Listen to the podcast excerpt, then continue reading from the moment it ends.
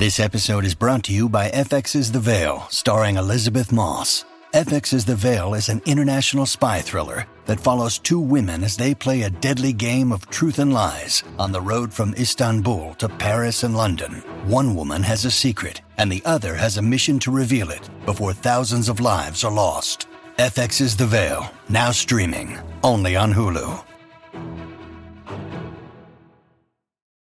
When you need mealtime inspiration, it's worth shopping Kroger, where you'll find over 30,000 mouthwatering choices that excite your inner foodie. And no matter what tasty choice you make, you'll enjoy our everyday low prices, plus extra ways to save, like digital coupons worth over $600 each week. You can also save up to $1 off per gallon at the pump with fuel points. More savings and more inspiring flavors make shopping Kroger worth it every time. Kroger, fresh for everyone. Fuel restrictions apply.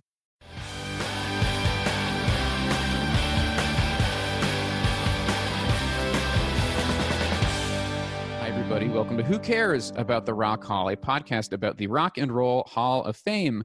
I'm your host, Joe Quazala, and I'm cursed with knowing too much about the Rock and Roll Hall of Fame. With me, as always, via Zoom video chat, someone who really interprets it as a curse, her connection to the Rock and Roll Hall of Fame. It's the skeptic herself, Kristen Studdard. Hey, Kristen. yeah, I'm like, it's funny that you called it a curse, that you like sought out all of this. A curse that I like and love. yeah, like, yeah, oh, I'm just cursed with all this information that I really seek out and love having. Meanwhile, I truly have been cursed but blessed as well by this show. Oh, that's a that's an oddly sweet moment up top. I mean, I like getting to see I like getting to see you every week and I like talking about music. I like our fans. I don't care about the Rock Hall still. it's a bit of a monkey's paw situation.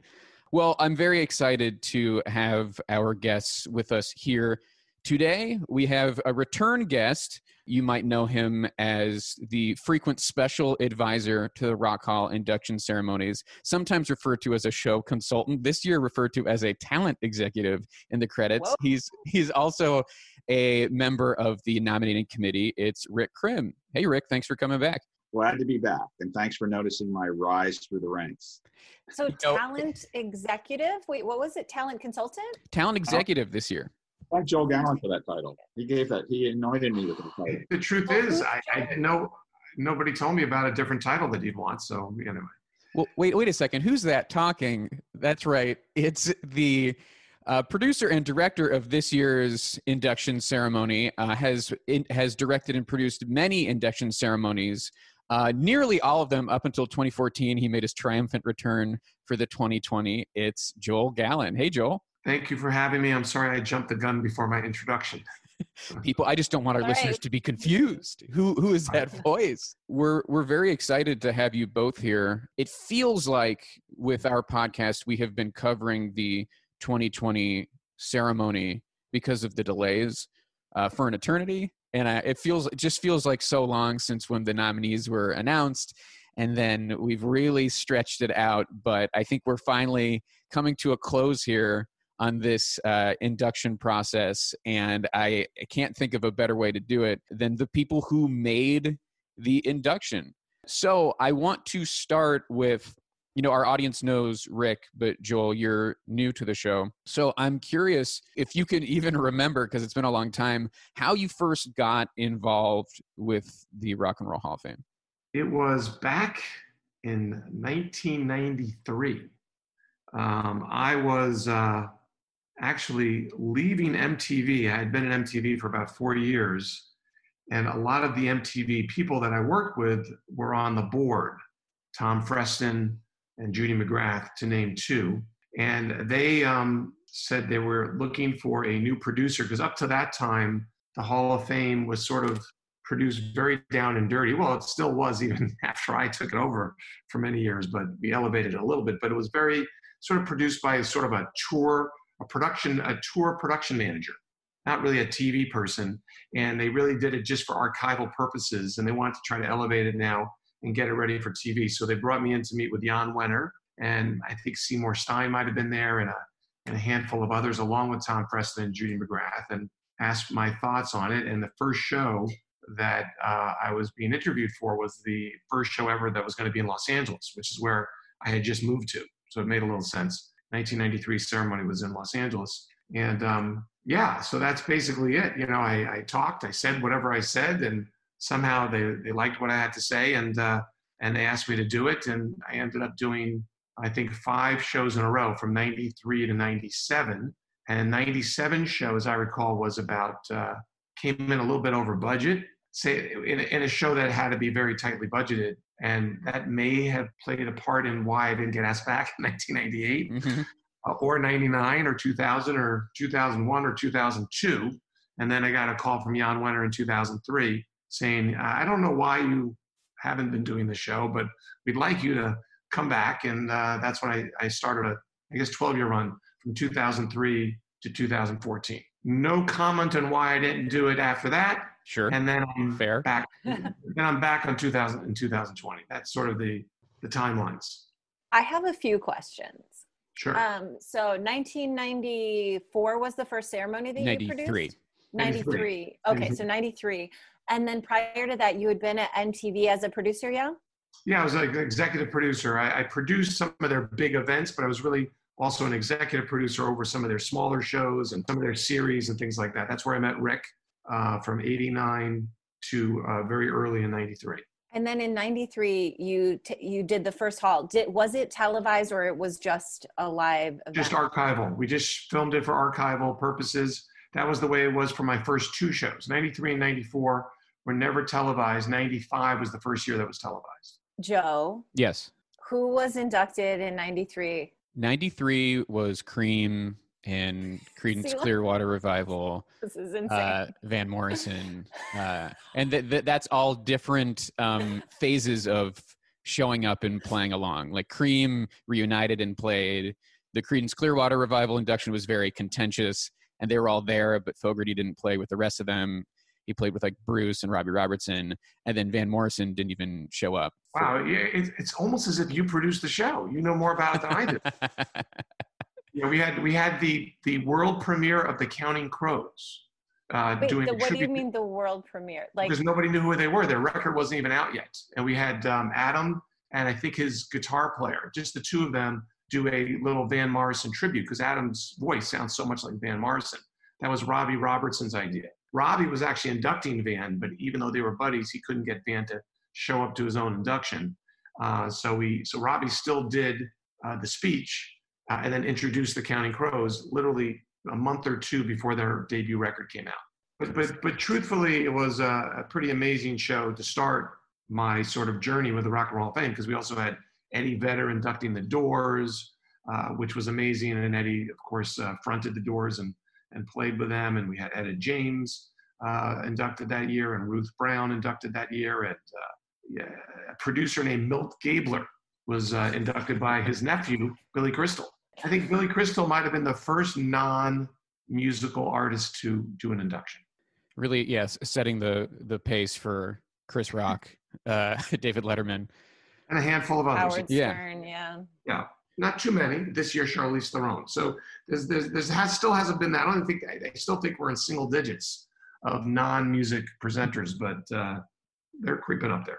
Yeah. Well, you know, I, Kristen, I don't know if that you will necessarily remember this, but uh, you'll remember one detail of this. Probably not. Which is that my rock hall obsession goes back pretty deep into my childhood. And I actually still have taped from TV these VHSs of the 2002 and the 2003 ceremonies and we oh, watched them. You only have half of one of them, right? Right. I like tape. It was the, interrupted by the Simpsons. The Simpsons. I have the Simpsons taped over half of it. Anyway, though, when we were watching it and we and we talked about this on this podcast, there is a definite and noticeable jump in production value from 2002 to 2003. You definitely watch and you're like, oh, this is like this is way better. Someone someone cares again. It's that Joel Gallen touch. That Did Joel I say touch, that? baby.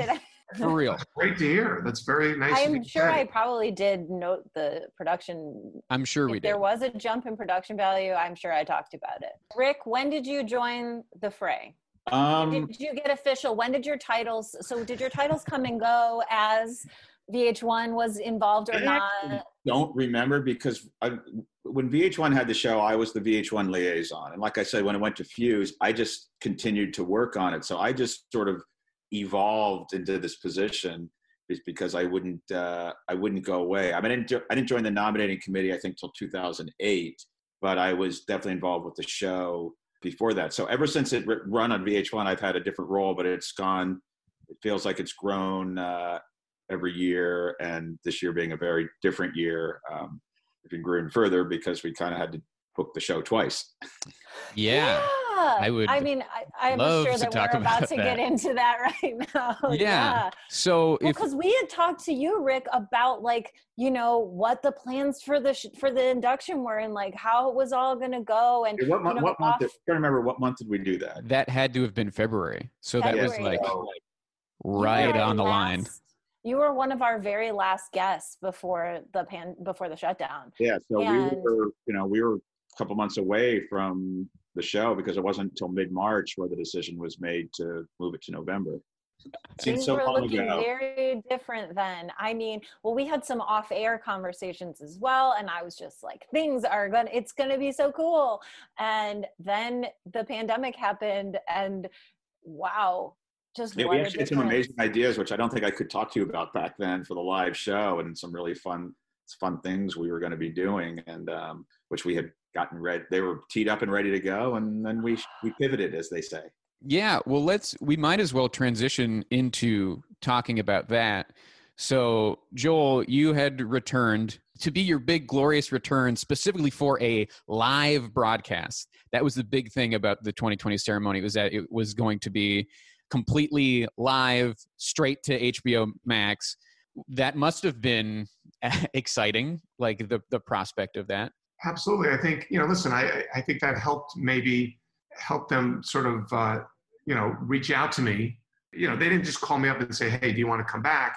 They called up and said, do you want to come in and talk about it? You know, before, before I came in to sort of share some of my thoughts and ideas, they said, really important this year, HBO would like to try this, doing the show live, which is a daunting idea for anybody like myself who's done the show before and knows how hard it is to manage some of these artists to keep their speeches shorter, uh, both the presentation speeches, the acceptance speeches, the musical performances. We really never had to worry about that because it all sort of, we let people sort of do what they do, you know, gave them carte blanche almost. Um, and then we sort of tightened it up in the edit room. And, Yes. uh, but I was up for it and I had some good ideas, I thought, for it and presented them. And they said, all right, you're coming back. And I was excited to make my big comeback to do this first ever live show of the Rock and Roll Hall of Fame.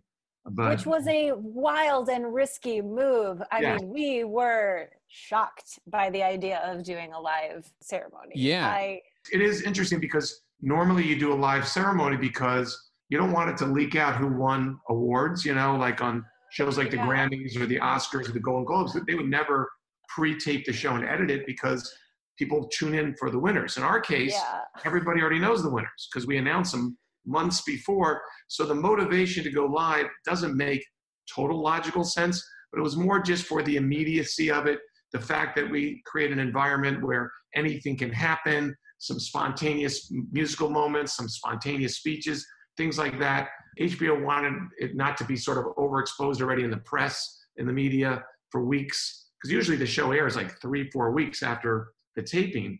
And, and now mm-hmm. with social media and so much, so much of that out there, it's impossible to keep anything really, uh, you know, exclusive for the actual broadcast. So I understand their logic why it was important for them to go live. And you mentioned that you came to this meeting with some ideas that they liked Yes. for how to do it. What were some of those ideas?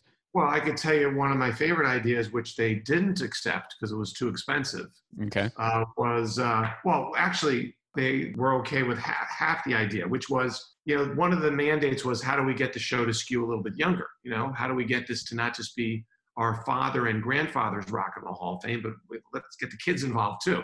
Let's make it for every generation.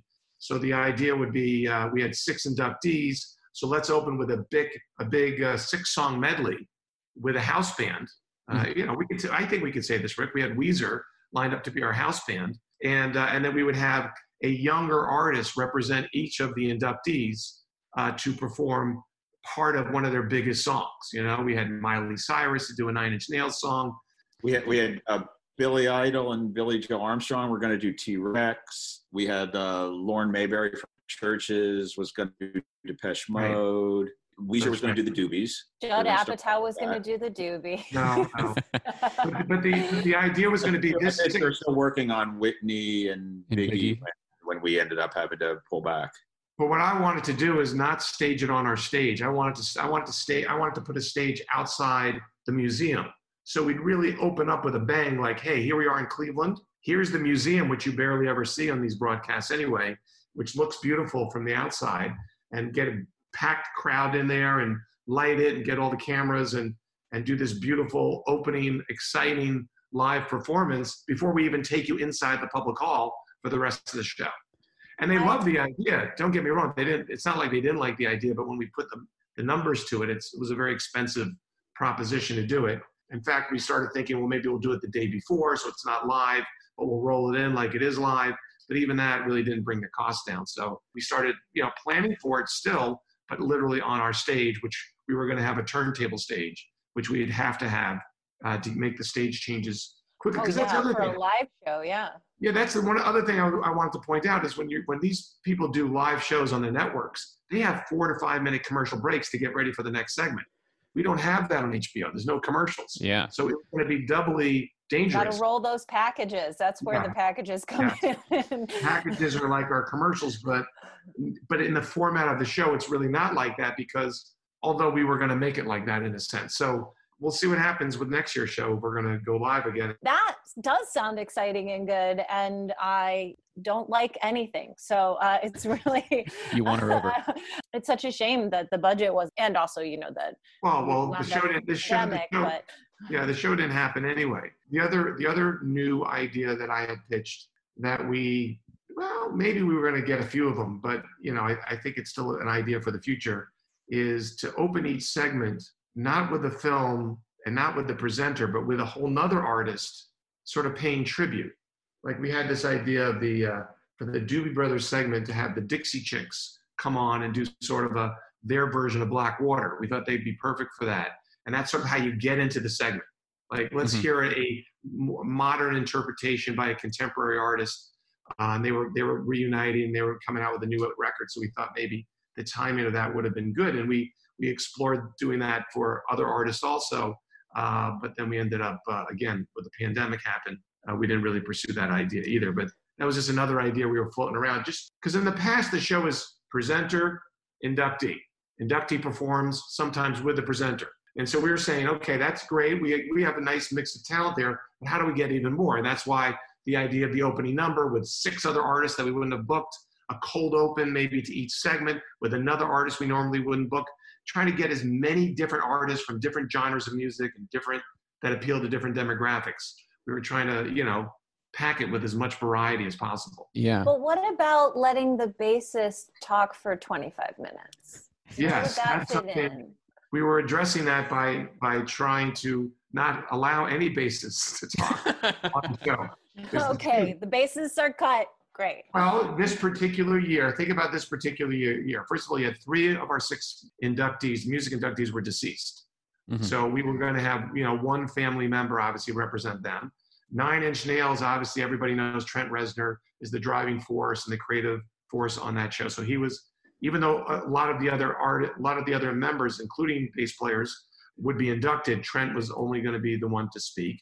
Depeche Mode we were going to have uh, the three main guys, Fletch and uh, and uh, Dave and Martin. Dave and Martin. Thank you. Yeah, at some point, I do also want to talk about their delightful acceptance yeah. in the. Sure. Um, well, yeah, we'll, we'll the, get to that in the and, ceremony and, and that the, was, but and the Doobies, which have like nine inductees, including a uh, you know um, the original bass player. Uh, yeah. They we did, they agreed, and we said also the same thing. Let's have the the three main guys that wrote most of the music uh, and, and were the front men for most of the time, which was Tom, Pat, and Michael. And, uh, and they would acknowledge the rest of the band. And the rest of the band could have been there. In fact, they would have been, were going to be there. Certainly, yeah.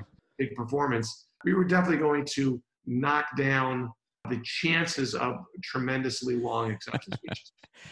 Right, but I also imagine Diddy was on lock for the speech for Biggie, which is a, Yes. a huge question mark because we know That's that guy likes to go long. Well, you know he does, but as you saw in the uh, in the version, the documentary version of the show, he actually went too short. He really I it was did. It was actually perfect, but I couldn't believe it because you know we had done like an outline with him. He had approved it. He said he was going to wing it a little bit. I fully expected him to go three, four minutes, and maybe we'd have to trim it a little bit. And uh, it was like exactly a minute. That's all he gave us. But it was right. It was good. But you're right. In front of a live audience, could he have gone for 15, 20 minutes? Possibly. Yeah, that's not. the other thing. All these people getting in front of live audiences, getting that crowd juice in them. Oh boy, they, I I'm just like you're gonna have another Springsteen on your hands. It's gonna go for a half an hour. Like it's just Right. gonna, I mean, literally, Springsteen was on hand to induct Jon Landau. I'm sure. Yeah, we for Jon Landau and Irving, we didn't really make it like inductions, so to speak, because um, they were the non-musical inductees. We wanted Springsteen and Henley to be sort of the main people in their films, which they were. Mhm. And in a sense, they both closed the films by saying, welcoming them into the Rock and Roll Hall of Fame. They didn't really do that opening speech like we did with the other six. Do you mean that even in a live ceremony, their inductions would have been relatively the same, mostly film focused? No, no, no. eh, no eh, I, I'm sorry. In, in the live setting, yes, Springsteen and Henley would have been on stage doing the induction. Okay, and- yeah. and, and Springsteen was told he had five minutes. And uh, I was should told told, him he had three. I was told, I was told he would uh, he would oblige. So, but we never got that far. Right. Yeah, it's it's really interesting to think because also it had been advertised that this ceremony was going to be 3 hours, right? And usually a ceremony runs close closer to 5. Right. The live the live ceremony runs closer to five, and then we edit it to three. Right. So our challenge was to how do we get the live show to three? On paper, I was at like two hours and forty eight minutes, so I felt like I had some pad and everything. but you know now, how was to there going to be like a band on hand? Was Weezer going to play people off? You know, like No, I think I think Weezer Weezer was there just to do the opening number. Mhm. We were going to have the Roots back up, you know, Whitney uh, Whitney tribute and a Biggie tribute, and then of course Nine Inch Nails, Depeche Mode, and, Do- and Doobie Brothers were self-contained. And T Rex, I think, were going to be backed up by Weezer, right? That's the other one that was going to be backed up by Weezer. Yeah. He's going to be like folded into the opening. But like, would the like, how would you cut someone off? You kind of can't, right? I think as we got closer to the show, which we never got that close, we would have come up with some kind of plan. But that early on in March, two months before the show, we really didn't have a plan yet. I was just feeling, you know, talking to each artist and uh, going with the honor system was uh, was the way to go. Rick and I together would double team them and say, listen, you know, we understand you have a lot to say. But the other thing is, these days, a lot of people now you know, want to prepare their acceptance speeches anyway. So we would have seen it ahead of time. We would have known how long it's going to be. Mhm. Will they be It's capable of rock ad and libbing? roll, baby. Yeah. Yeah, the, the possibility exists, but I think everybody understood it was our first year as a live telecast, and I don't think anybody wants to see a show go four or five hours, especially the ones going at the end of the night. And uh, and and even if you're going early in the show, you want to be courteous to your fellow artists. And I don't think uh, we were really worried about it, but yes, we probably would have- Notoriously courteous rock stars. um, we had the year before we had made i think a lot of progress by limiting the number of people that could speak in the, in the one of the year before that you know the, the cure is just robert smith and roxy music was just Bryan Ferry and you know Def so Leppard was think- Joe Elliott, and yeah. it's not a year I produced, but I so I can have fun with this. But also, you had Bon Jovi speak for Bon Jovi, and he spoke for how long? he's still speaking Yeah. and the whole band is still speaking, talking about their bowling balls and Oh, actually, the rest of the band did speak. They did. The after rest of the absolutely band did did. speak. That was 2018, and yeah, that they, was the year be- that was the year spoke. before so i think because of that especially these jersey these jersey guys you know, Yeah. these jersey things they Can't like shut to up. talk can't shut up. It That's right. was the first year that I watched a ceremony. 2018, I made Kristen watch. Oh, oh, that's yeah. That's not a a good rough way. That's not a good entree into the. No, No. it, It- was not. I was rough. really couldn't believe it. I was not happy. The fact that I'm still here is very wild in many regards. It set us back. I guess my big question then is so then when the pivot started coming down, all hell broke loose. What happened? Everybody was like, okay, November. You were still originally thinking it was going to be live originally, yes, right? Yes, yes. When we when we first postponed it, we thought, all right, we'll we'll we'll reevaluate it in July. We picked the date with the artist schedules with Doobies, Nine Inch Depeche. We reached out to them to find a date that we thought they could in that time period that they all would be available. That's how that date came about. Yeah, it was an optimistic time. Yeah, it, it really was. We were all just people were postponing their weddings and that like you know just no see in three months we thought maximum. So then you started planning the that live show. When did it change to you knew it was going to have to be virtual? Well, I think around yeah probably in July there was a few conversations going on. Okay, in no particular order. One was do we postpone the show till next year and slide the entire class of 2020 into 2021 and then slide them in 2021 to 2022, et cetera, et cetera, et cetera. So that was one conversation. Another conversation was, can we do both shows next year? Can we do the 2020 show in the spring. This was Joe's Joe's dream. That I think that would have been fun. Hoping was going to happen. Yeah, I mean, it would have been like a like a weekend of of Rock Hall. I it would have been like. Oh a, well, well, that's another idea. I'm saying there was two ideas. One was, do we do one show in the spring and one show in the fall? Oh, sure. And, another, and then another idea was like do it all in the same week. You know, Man. like just a total Rock and Roll Hall of Fame blowout kind of week. Hall of Fame week in Cleveland. Flight yeah. prices tripling, hotels booked out.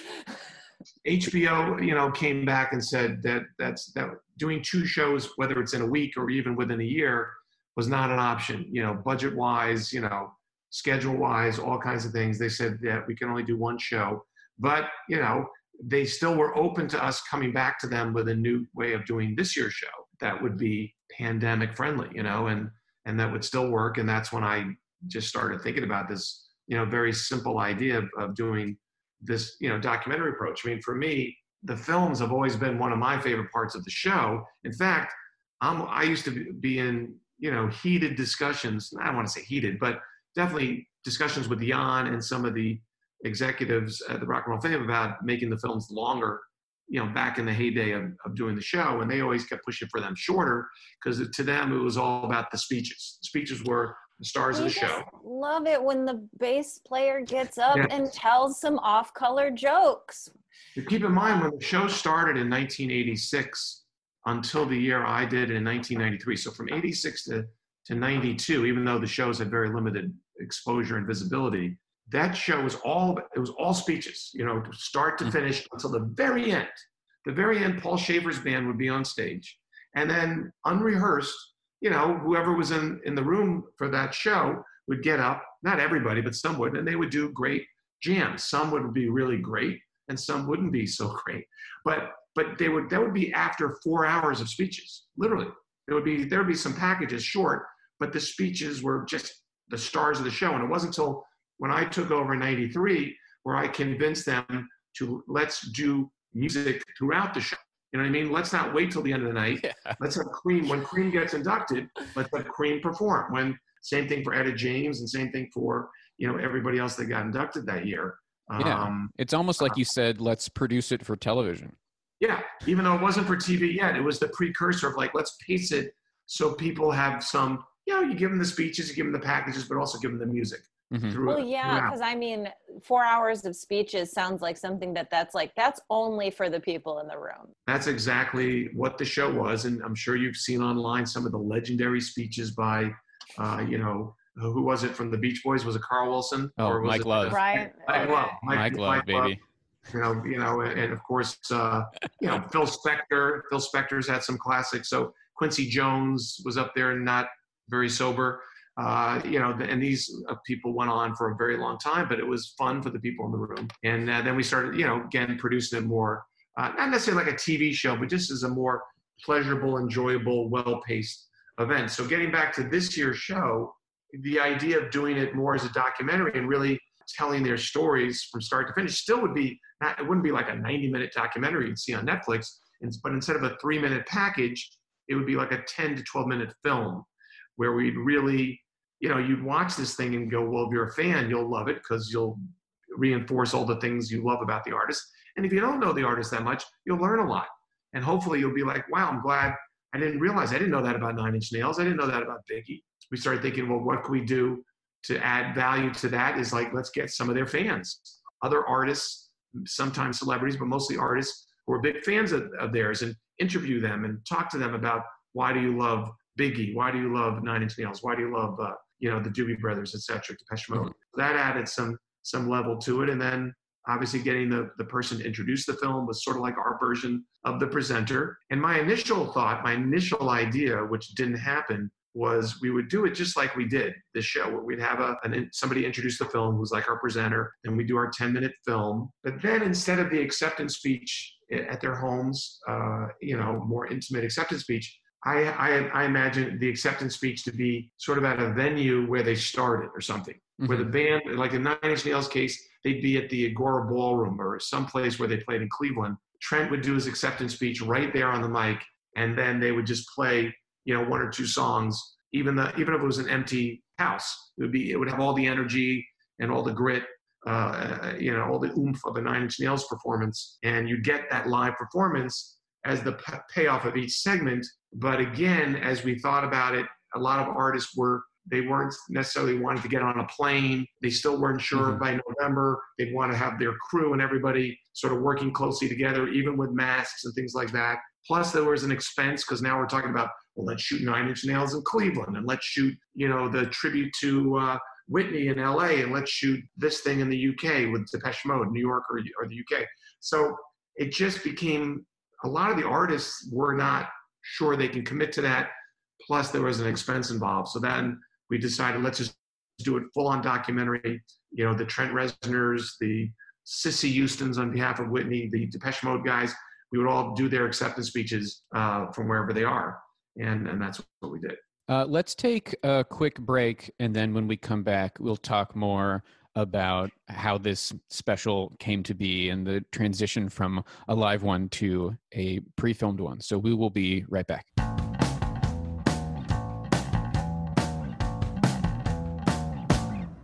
Welcome back to the show, everybody. We hope you had a nice break. We hope over your break. Hey, we hope you offered water to someone who could not take the request.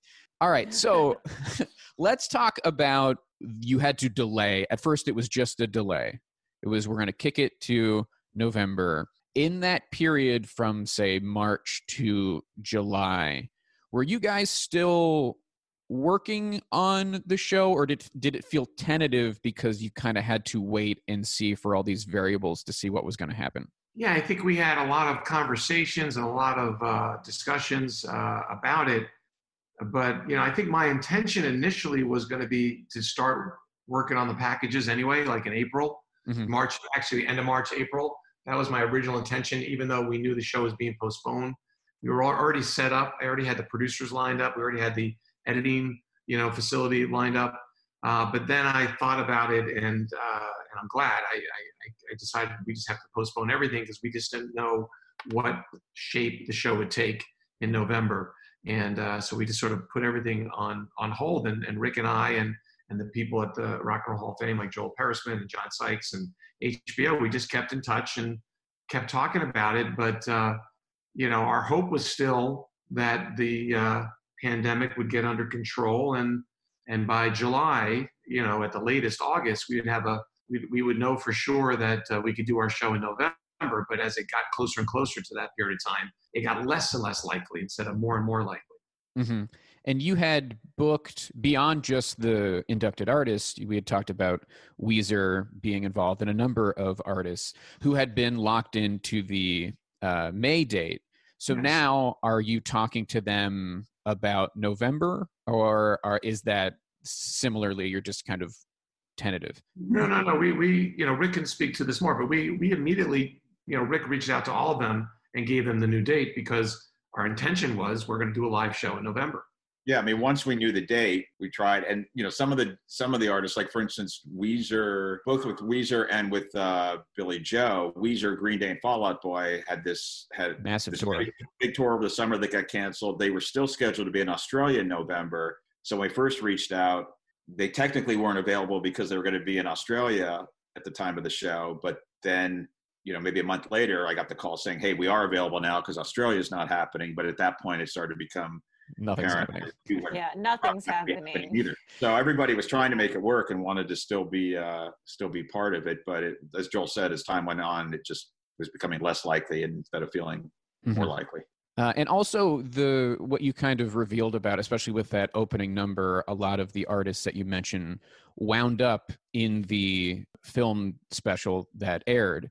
So I'm curious. I would like to go through each artist, and I understand some of it may not have been booked. Maybe you just don't remember. But just so, just because I'm a completist and I'm overly thorough. This is just like such a Joe thing to be like, I would like to go one by one through all of the.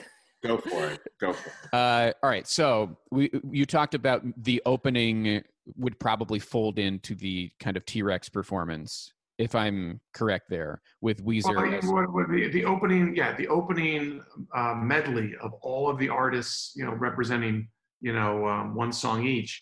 Yeah, it was going to open the show, and then we were going. To, our first presentation was then going to be T Rex. The medley would have closed with a, with T Rex too. That's And- right. and you would not have probably gone back to do more T Rex songs or with Weezer, Weezer, or would you have? Yes, we were going to do one more T Rex. We were going to close the medley with T Rex.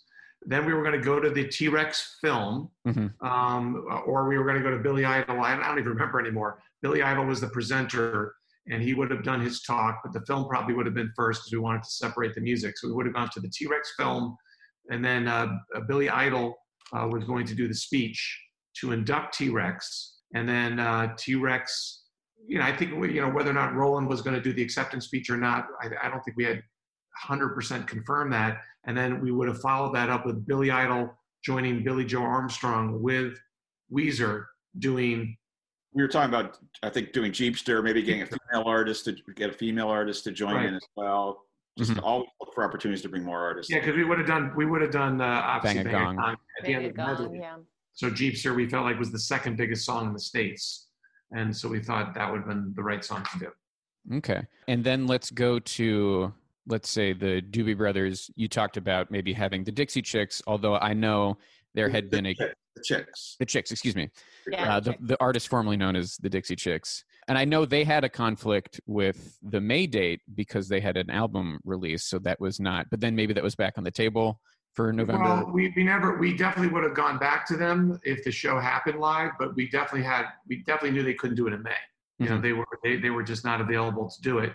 Uh, so we we actually explored other artists. I don't want to name all the people that couldn't do it, nah, do it. um, or, or, or didn't want to do it, or Yeah. whatever.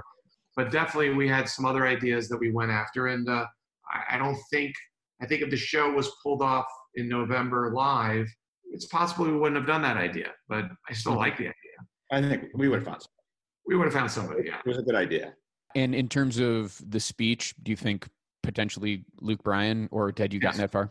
Yeah, Rick already Okay. had him Yeah, confirmed. Luke was Luke was already set to induct, so Okay. Luke's role didn't really change except for doing it remotely. Uh, let's move on to Depeche Mode.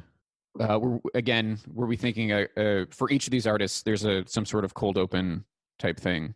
That was the idea, but we never got far. I don't think we ever got close to uh, uh, somebody for Depeche Mode, did we? I don't think we did. Valley CHVRCHES. she, she would have been in the op- opening. Oh, in the Lauren was going to do the opening. Yeah. We did have an idea about a certain big female artist to come do something very stripped down, Yeah, but she also had a conflict too. Just yeah. Oh, St. Vincent, maybe. No, St. Vincent. St. Vincent was booked to do Nine Inch Nails, not to get ahead of ourselves. But she was going to be the Oh, presenter. Yeah, Not just so. that would have Depeche been Mode, so we we had we had uh, we were in discussions with Charlize to be the presenter, but she wasn't hundred percent confirmed yet when the show got postponed in in May. But yeah, she was was- she was- getting to Cleveland can be a challenge for some people. yeah. Yeah, mentally. But, but Charlize was Charlize was someone we knew was a big fan, and she was definitely interested. We just hadn't hundred percent confirmed her. Uh, but they seemed like they were very Joe excited. is to really playing. Fantasy Rock Hall right now. I love it. This is, and I think I think our listeners will, will really enjoy it as oh, well. definitely. Uh, well, so, I mean, I'm like, oh man, what could have been? You Yeah. know, so you mentioned uh, Saint Vincent was going to be was going to present the induction for Nine Inch Nails. Yes. Very cool. Uh, in addition to maybe a performance. Well, Nine Inch Nails was definitely going to do. do they were going to do like three perform. songs. Whether or not Saint Vincent would have joined on one song, that was still a discussion that we usually get into much closer. No pun intended. Close. Closer, got it. Ah, I'm just here to I'm just here to monitor the conversation and throw those little things in. when, uh, Rick, you're doing great, and Doing a I great job, love Rick. it. I really just anytime you put you throw a little pun in there, oh, I love it. Whitney. Yeah, Whitney, we had really a great lineup of people. We um we didn't we didn't have our presenter fully confirmed. Well, Alicia couldn't do it. Alicia had a conflict. Right, Alicia had a conflict, but we didn't go back to her for November yet. Right. We, had, we were waiting to see. She wanted to do it, but couldn't do it in May, so I'm pretty sure she would have done it in November. But we did have 100% confirmed to perform. We had Jennifer Hudson, we had Ariana Grande, and we had her, all ready to do tributes to Whitney. We were going to do a three-song tribute. Oh, that's incredible. Yep, and the Roots was were, would have been the band. Yeah, that Oh, sounds wow. great. And then uh, Notorious B.I.G. Tourist B.I.G. We had Puffy, as you know, to present, uh, and we knew we had the Roots as a band, but we did not necessarily have our artists confirmed. You know, obviously we were trying to get Jay Z, but Mhm. uh, you know we we knew that was going to be a, a, a long shot, but we were trying, and uh, I don't think we ever got a full on pass, but we certainly never got a full on yes. So Yeah. A full on tickets are booked to but, but it was still two months before the show, so which is you know a ton of time that it, we Mhm. could have made it happen maybe, but then the show got postponed. It's so hard about it not being Yeah. in New York for that.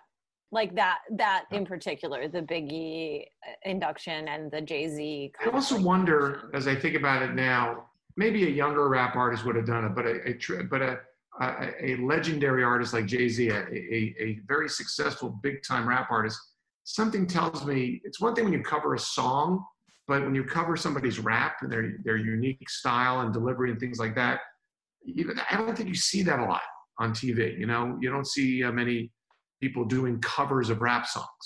We've seen it at the Uh, Rock Hall a few times. Yeah. Yes, you have, but it, Mhm. but I, To- I don't, I don't know. Varying degrees of success. I was about to say, yes, I know uh, we had um, a little tribute to the Beastie Boys many, many years ago when I did it. Don't Yeah. remind me, Joel. I We'll- have a hard time forgiving you for Yes, some of I'm that. sorry about we that. will move on. Okay. I'm not, I'm not disagreeing. Okay. uh, well, the kid rock of it all. you said you weren't going to get into it, Kristen. Oh, so we're not going to get I'm into it. getting mad. Yes. At any rate, what it sounds like is there were a number of people that were not available that then suddenly became available when you pivoted to making the special this way. Like so Alicia Keys, now you can have involved. I have to imagine you tried to get Ringo for T Rex, but now he can be involved. So there's there's a silver Yeah. lining to that. With Well, I mean, there is because we're going to them, bringing one camera to their house, to their garage, to their backyard, you know, whatever. It's very easy and very convenient for them to do it. They don't have, as Rick said, they don't have to get on a plane and go to Cleveland. And it also allowed us to put a lot more, bring a lot more artists to the to the marquee Mhm. because you have, I mean, depending on the film, some there was upwards of six or seven different artists added in. And so when you look at the list of talent on the show, it's way greater than anything we've ever had. Because you just never had those those opportunities for people like that before. when you were so you were in a sense dispatching teams to go film uh, these people in their homes is is that a, a correct way to Well, it, it, it, the correct way is like I, I had a producer who was in charge of each film. Mhm. And in some cases, in, in many cases, I would be the one to do the interview and to oversee the shoot of the interviews that went along with it. And they would then take those interviews and then, you know, with our research team, which we had a big research team, go through the archives and then sort of tell the story and piece it together in the edit. Mhm. A lot of my producers are also editors, and this and the handful that aren't, we found really great editors for them to work with. But yes, we had eight different producers, actually seven different producers doing uh, the films, and I took on Biggie. You Right. know, because it, truthfully, uh, I took on Biggie because my first choice, who originally said he could do it, couldn't do it, and and you know, and I was so uh, immersed in in it, that moment, and we found a great editor so I sort of took ownership of that one. Uh, and and and again, for me, it was a it was a fantastic experience in the sense that I didn't really know a lot about Biggie other than you know Juicy and a couple of his big songs that everybody knew, but I didn't really you know know the whole story. So I, it was a great experience for me because I was learning as I went. You know. Well. Joel, I will Yeah. tell you that is was my favorite package of them all. That You was did a great job, yeah. do- of the docs. We we when we talked about it on the episode, I really loved all of the kind of archival footage of him as being so young. The stuff of him, you know, just like in a battle on the street and He's just kind of 12. like doing like slam poetry essentially, like just too straight to camera. I mean, like there was some really great footage in that thing Yeah. and it told a complete story about him it just like really reminded you of what a legend he was you know And, really- and, and interesting, and it's so great that you say that. Thank you. And interesting enough, we had to make a last second edit in that film because we originally had uh, a little bit of the story of Biggie and Tupac in there.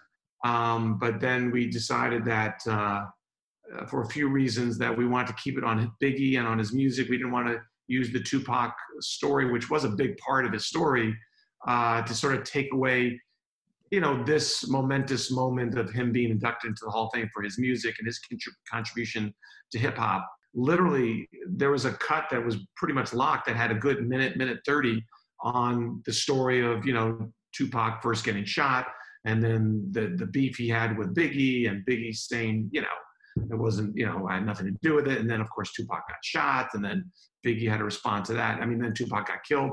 So we had that we had a good ninety seconds of the film.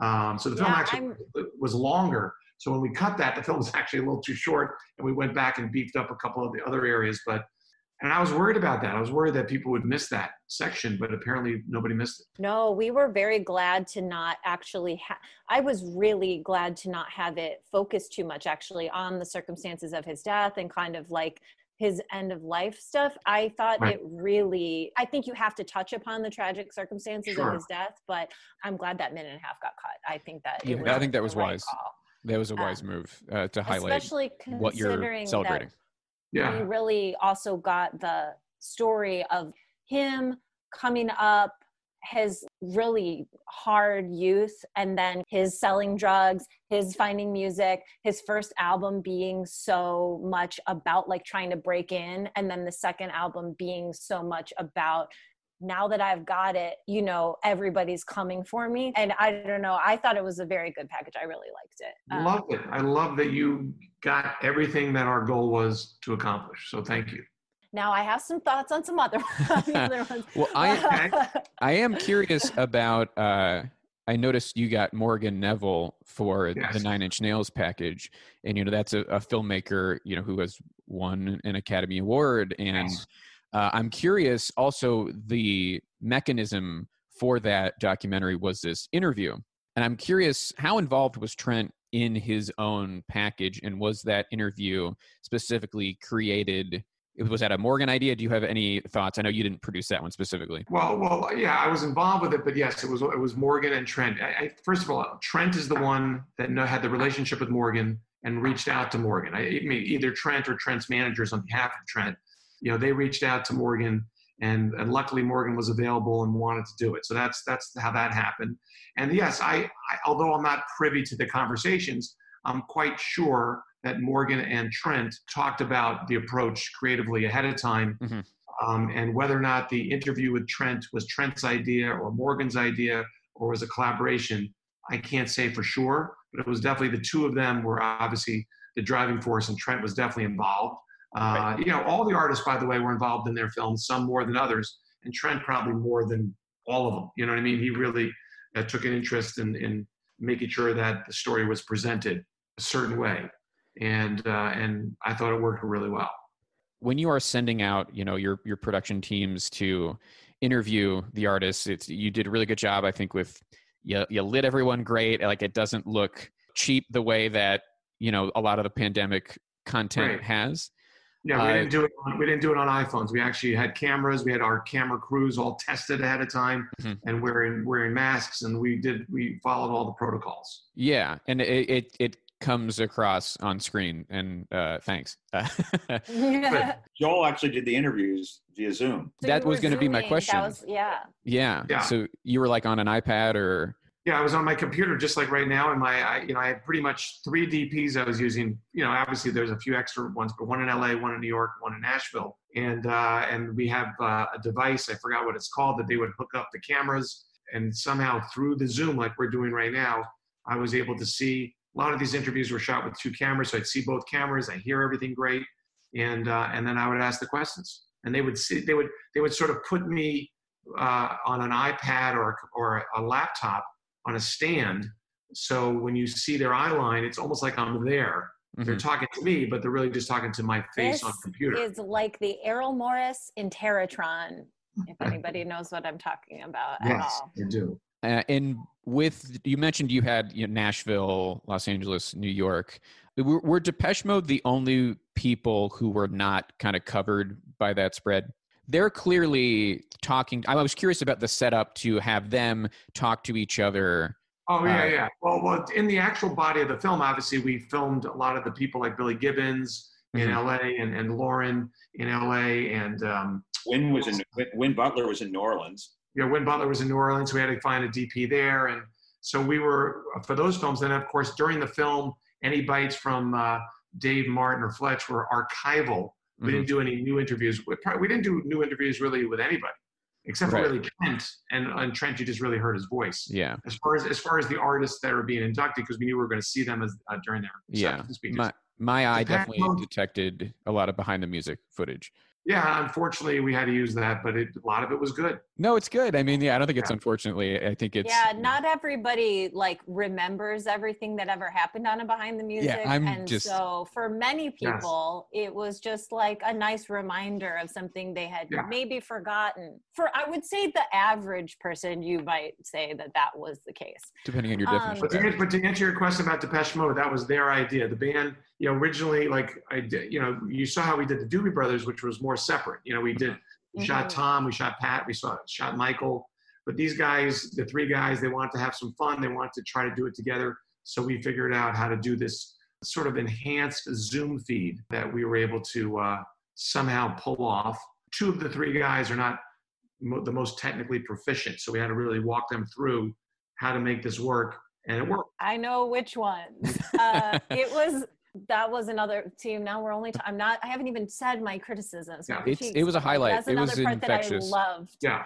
They They great. because it was very spontaneous Yeah. feeling because they were all talking to each other. They were clearly having a good time. They clearly did not do multiple takes. They, That's you know. I just like that it was all kept in because it actually had a bit of the spirit of the live show in Yeah. a way because they're clearly all friends. They like to give each other shit. They're getting on in years and they like to rib each other about it. Like he's reading from the thing, he's in the weird backdrop and like they're interrupting each other. It's very cute. It was very endearing. I was like, I'm so glad they didn't polish this at all. I Yeah. and it also was one of the parts about the show that I think is like a time capsule. Like we're gonna look back if we make it through all of this, we're gonna look back and be like, oh, that is so 2020 that these three guys are in a little triple Zoom screen talking to each other. Like the, I really liked that part a lot. Good. It was very Yeah. well done.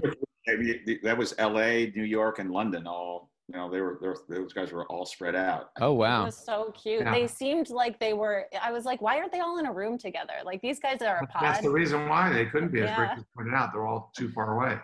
I actually did trim some of it out because it was too long, but uh, but I, we left all the best stuff in.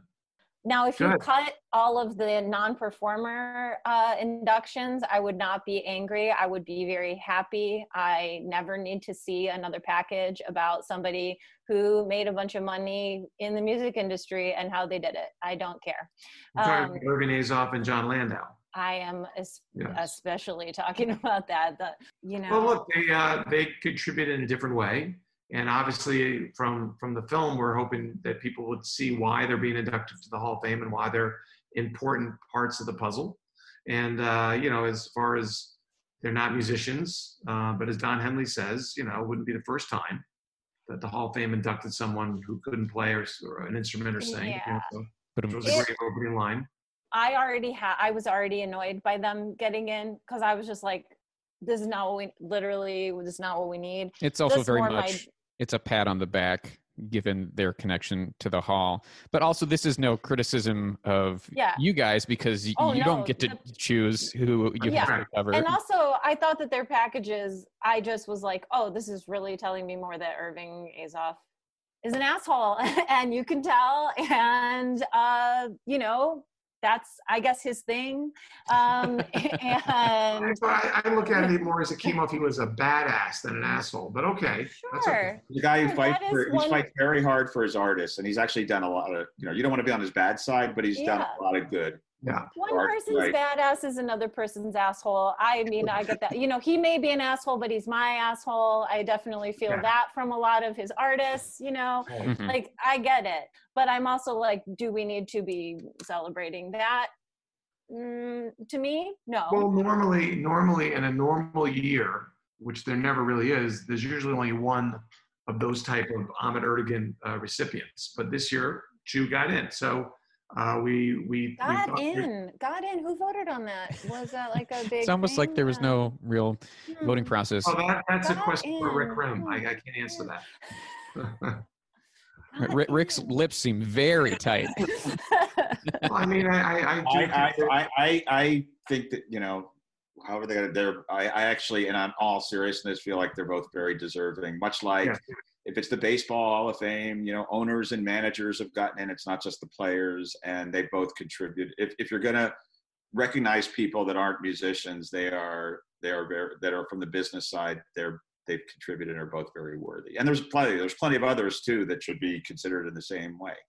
it's just a sticking point for Sticking me Sticking point for you. For the record, I have no major qualms with it for either of these two very powerful people. And I, and I actually enjoyed both. all right joe joe's still trying to get on the nom-com he's trying to get a ballot over here Yeah, I think I think Ir- I think Irving's was funny. You had Joe Walsh being funny. You had Don Henley being funny. Yeah, Oh, Joe Walsh is always a welcome addition. oh to yeah uh, this is Ooh, also we should ask about that. on- We- that was new footage, right, of Joe Walsh?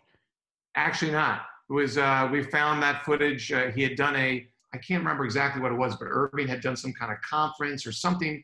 He was being honored. It wasn't for television, obviously. It was just uh, Yeah. something that they had uh, in their own internal archives. And so it was brought to my attention. It was only, it wasn't recorded that long ago, only a couple years ago. Uh, and this stuff was just perfect. So I sent it to John Bendis, who was the guy that produced the film for Irving, and he of course wanted to use it. So it sort of appears like Walsh did it just for us, but Walsh had actually already done it. So secrets Ooh. out. Yeah, I mean, it, it, the way he's talking, it's like, oh, this is an induction. But the way Yeah. it looks, you're like, what is happening here? Well, he was outside, which a lot of people for the pandemic like to be outside. of Yeah. So that made sense. But uh, yeah, he yeah he it was some other thing that Irving was being honored for, maybe a MusiCares thing or something like that. That wasn't that long ago. That it just fit perfectly. Speaking of parts of the ceremony, uh, parts of the induction that maybe have questionable relevance, uh, was there ever any thought of putting in this very strange singles category into this induction? So this is something that has Joel. Uh, you know, it happened while you were gone. I like to believe if you had still been around, the singles category would have been snuffed. But I looked on the website. I didn't even tell you this, Kristen. They this did. is not what I thought you were going to talk about. By the way, Well, I'm always- I I'm always going off about the singles about category. The stupid singles category. They It's did- Gone. We they know in- it's gone. Kristen, they inducted What? they inducted some singles this year and then just put it on the website. No, Yes, they did. Right. No. I think they did. Right. Time is on my No. side. I don't, I don't even know if they did that. Yeah, they did in like Shotgun by Junior Walker. Yeah. Those are the ones. Yeah. Uh, They were there was going to be five songs inducted if we had the show live in May or live in November. I could not uh, talk them out of it. I did. I did. I did have some discussions about which songs they were and why and this and that, but we were going to try to minimize it and make it as uh, as tightly produced as possible. But there was never a discussion to have that included in this show. Thankfully, I didn't have to push back on it because it never really came up. yeah. Because it's just like a nothing thing that Lil Steven has decided is like he just puts five songs in every year, no problem. Well, no, there's more No to discussion. it. There's more to it. He wants to. He wants to. He's trying to honor the artists that made those songs that never don't have the body of work that will ever get him into the Hall of Fame. but they have like the Isley or brothers. like Procol Harum who who got in for Whiter Shade of Pale, but maybe they won't get in for the other songs they did or something. You know, we love the idea of the singles category. This is so wild that I have a stupid. Yeah, go off. about this. Go off, I'm Kristen. Very annoyed. But the We the big love sticking the point idea of the singles category, but Joe, they, they inducted Oh, Twist and Shout by the Isley Brothers, and so it's like, well, there goes the premise. If it's supposed to be artists that aren't inducted, then you it put an Isley Brothers. Okay, well then at that point, and then it also doesn't seem that he's really. why, why, why does that get rid of the premise? The Isley Brothers are not in, are they? Yes, they are. Yes. they got in a long time ago. Oh, then that's the premise is completely gone. Then. Yeah, Uh, exactly. Unless Yeah. we, did they induct the Beatles version or they inducted the, the Isley Brothers version? The, the original version. Yeah, Probably maybe because they the changed. Maybe they changed the premise. Was that the first year? It was the second year. this was the second year. Well, then I'm, the I'm first year- dumbfounded. I'm dumbfounded because that's what they told me. Exactly. So it kind of just It- seems. I, I, I, it, that that concern was raised, but um, yeah, preaching to the converted. yeah, I just it just also feels a little unilateral in terms of Little Steven's involvement, and like maybe if you included more people who had a consensus, and there was a little bit more of a, a focus versus just Sure. what Little Steven Right. wants to kind of do off Yeah, the why, top why not put why not put uh, ten or fifteen songs on the ballot, like you put ten or fifteen artists on the ballot, and then and pick the top five songs by the committee. Yeah, Joel and I riffed on other songs that we felt from. Oh, sure. We did an Oh, episode that was just a- a draft where we drafted what we thought would be good, and then almost none of them have been inducted. I also think it would be nice if you could actually invite the artists who get inducted, which it seems well, like you they're. know something. Depending on which songs get in, we probably would consider that. But you know, a lot of times we're talking about artists that are deceased or, or super old that are retired. Mhm. But if they're thriving artists that are still playing, it would be cool to have them perform. Here's my pitch: is that you do a separate, almost like creative arts Emmys on a separate night, just of the singles. You invite some of the artists. Maybe you have and the a. non-performers. I Well, think I mean, could that's do it, the maybe, singles but- the non-performers. but you- That's- you do it in Cleveland. You have like, and it's for charity, and it's like a fun event where you can invite some of these artists if they're still touring. You can invite like maybe some great cover bands or whatever, and you just you have like a little bit of a night, lo- maybe local artists, and do it in Cleveland always. And then you do all the singles on one night, and then you like you do with the Emmys, you edit like a 30 45 second recap of what had happened so you don't have to waste too much time on it and you could take the time to actually honor the songs play them and then maybe have the artists there as well that's my pitch i know you guys aren't necessarily involved or making those No, no, listen, we're we're involved, and and certainly we we could uh, consider it. I I- I just don't think we'll ever we, we would never want to do like cover bands or something like that. It would have to be real established artists, you know. And, and also, I don't think it has to be in Cleveland. It should be in the city that the show's in. So if the show's in New York, then the pre-ceremony should also be in New York. You know, if it, if, it, if we're going to tie them all together.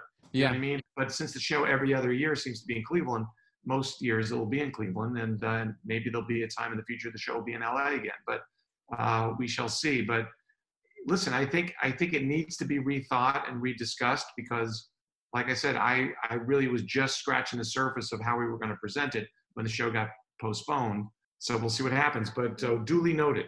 Your Yeah. suggestions are what duly songs noted. got in this year? Then I'm hearing what it what was ha- shotgun songs by got junior walker in the all stars it was Great. um It was the Loney. original, the original version of "Time Is on My Side," the Rolling Stones version, but the original w- woman that sang it, it's slipping my mind yeah who that Irma, is. Irma thomas is that her name Yes, that is correct. Yes. Irma Thomas. Uh, that was another song. wild thing by the troggs Yeah. Which why We- didn't anyway what that that's like such a slam dunk for the singles category. Yeah. Like we are we are two years running without the the alleged singles category even making it to the broadcast. So does it exist anyway? Uh, my my other pitch is maybe next year for the opening, invite one of the artists who didn't get to perform at 2020. Maybe have Nine Inch Rick, Nails Rick, open the Rick and I, Rick and I have talked about that uh, numerous times, and we've talked about it with the board, and we haven't talked about it recently. That you know, because it was be, even before we knew exactly how this documentary version of the show would turn out, and before we knew that people would, you know, respond to it as favorably as they have. Um, we did talk about even though next year is, is going to be the year for the 2021 inductees, it would be cool to invite at least the three artists that are Mhm. are still with us. You know, Depeche Mode, Nine Inch Nails, and the Doobie Brothers to have a moment, you know, on our stage uh, and let them perform live. We don't have to. We're not going to present them with awards again. We're not going to do a speech again. We're not going to do a film again. But somehow figure out a way to organically include them in the show, especially if we go to this bigger venue in Cleveland. To know Yeah. that in, in addition to next year's inductees, that we're also going to have Depeche Mode, Nine Inch Nails, and Doobie Brothers do live performances. That would be together they all cover closer everybody all three of those bands together yes. as a mashup group doing closer into listen to the music that would that would be a nice, meaningful um, thing. but I i yes, Here- I Here's the that- thing: we definitely will bring it up. I don't know if we'll do it, but we'll bring it up, and and, and also we don't know for sure if the bands will want to do it because by next October they're going to maybe think it's uncomfortable. It might be awkward for them, you know, on a night where six other artists are being inducted.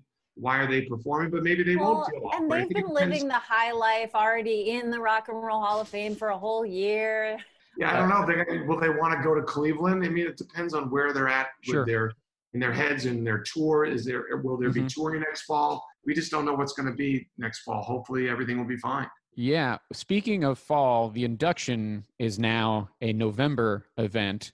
Uh, this year, it was November 7th. And I know you talked about trying to align those bands' touring schedules to see that they were available. At any point, did you guys think about the presidential election? No, I mean we did after the after the date was locked. We started thinking about it, but not, when it came out i was like wow that is very close to the day yeah, but it was but it was four days after, and who knew that? Uh, who could have predicted that we still won't know who the president of the United States is? I mean, we know, Man.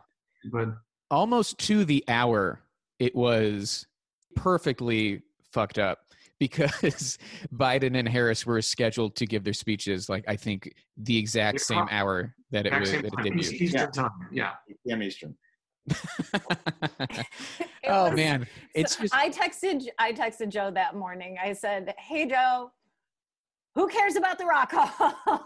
Good thing it wasn't a live show. it's like, right. yeah. Yeah, Oh my god. truly. I mean, I, it's really remarkable that there would be an induction ceremony that would come out, and me, number one super fan, would not watch it immediately. Something But really massive sounds has to be happening. It sounds like you guys say that it's been doing well and you've gotten a really positive response to it. It's yes. Extremely across the across the board, people love the, love the format, and people are just still discovering it. So I think because of again because it's on HBO and HBO Max, you can watch it anytime, and the, the reviews were really positive afterwards. I mean, I got a bunch of I got some like the next day. I got some emails, but I've gotten a lot more in the last frankly, this week than I got last week about it. So people are hearing about it, hearing the buzz, going and watching it, and I think it from a personal experience for me it it holds up much better over watching multiple times. I've seen it now Mhm. start to finish half a dozen times at least. And I can't say I, the other, sh- the live show I ever watched that many times start to, I'm not Joe. I would not, I could not do that. But uh, you know, after once or twice, I was good. Or I start fast forwarding through certain parts that Mhm. that I don't. I don't think there's a dead spot for me. I think Joel did an amazing job uh, and his team of producers. And uh, there's great stories. Each of these artists has a great story, and they were told really well. In 10 to 11 minutes, you have a lot better chance to tell a story than two to three minutes. Absolutely. And I found going back to the to watching it and watching different parts, it is very easily I mean the induction ceremonies have always kind of been like this to some extent, but to just, you know, a la carte watch the different parts is is very enjoyable. Even for me, maybe even more enjoyable because you can just you can go in and get like your 10 or 12 minutes of Depeche Mode. And it's not like you've just been watching a bunch in a row. Uh, I, it's uh, and also to be on HBO Max you know it's almost like it's on netflix now. It's not like you have to have an hbo account. It's now on a streaming service and i think that gets a lot of eyeballs to it i'm sure of it.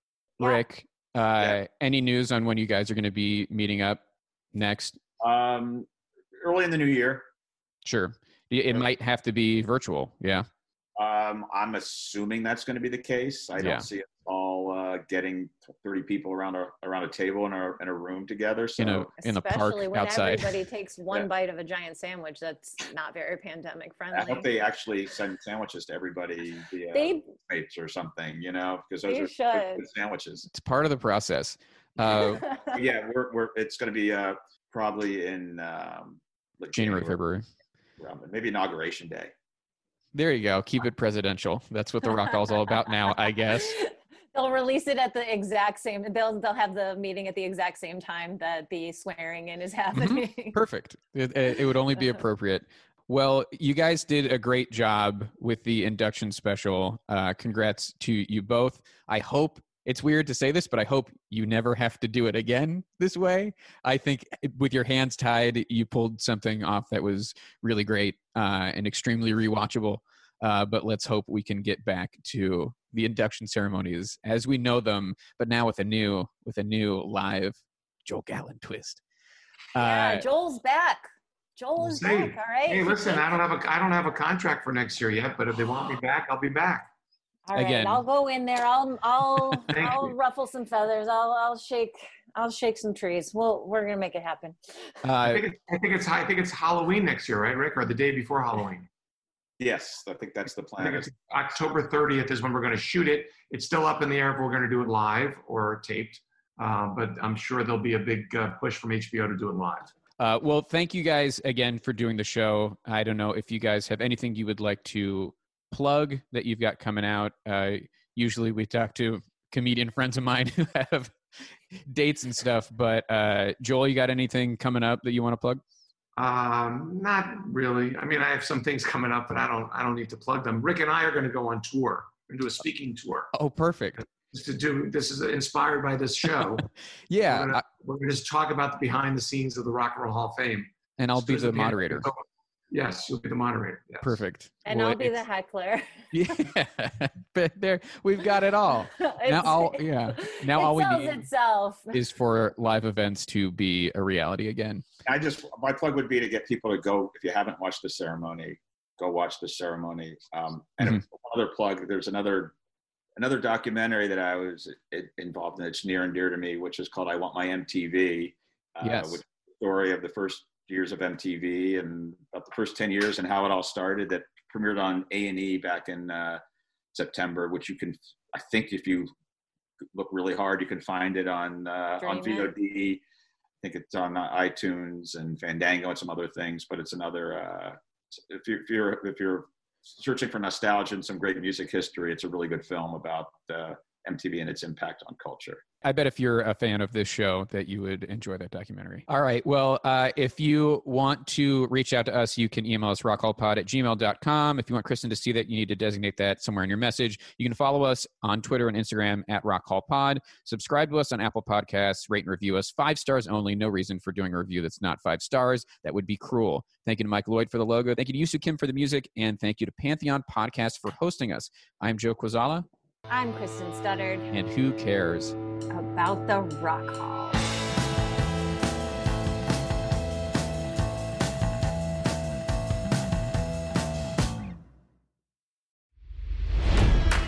It's NFL draft season, and that means it's time to start thinking about fantasy football.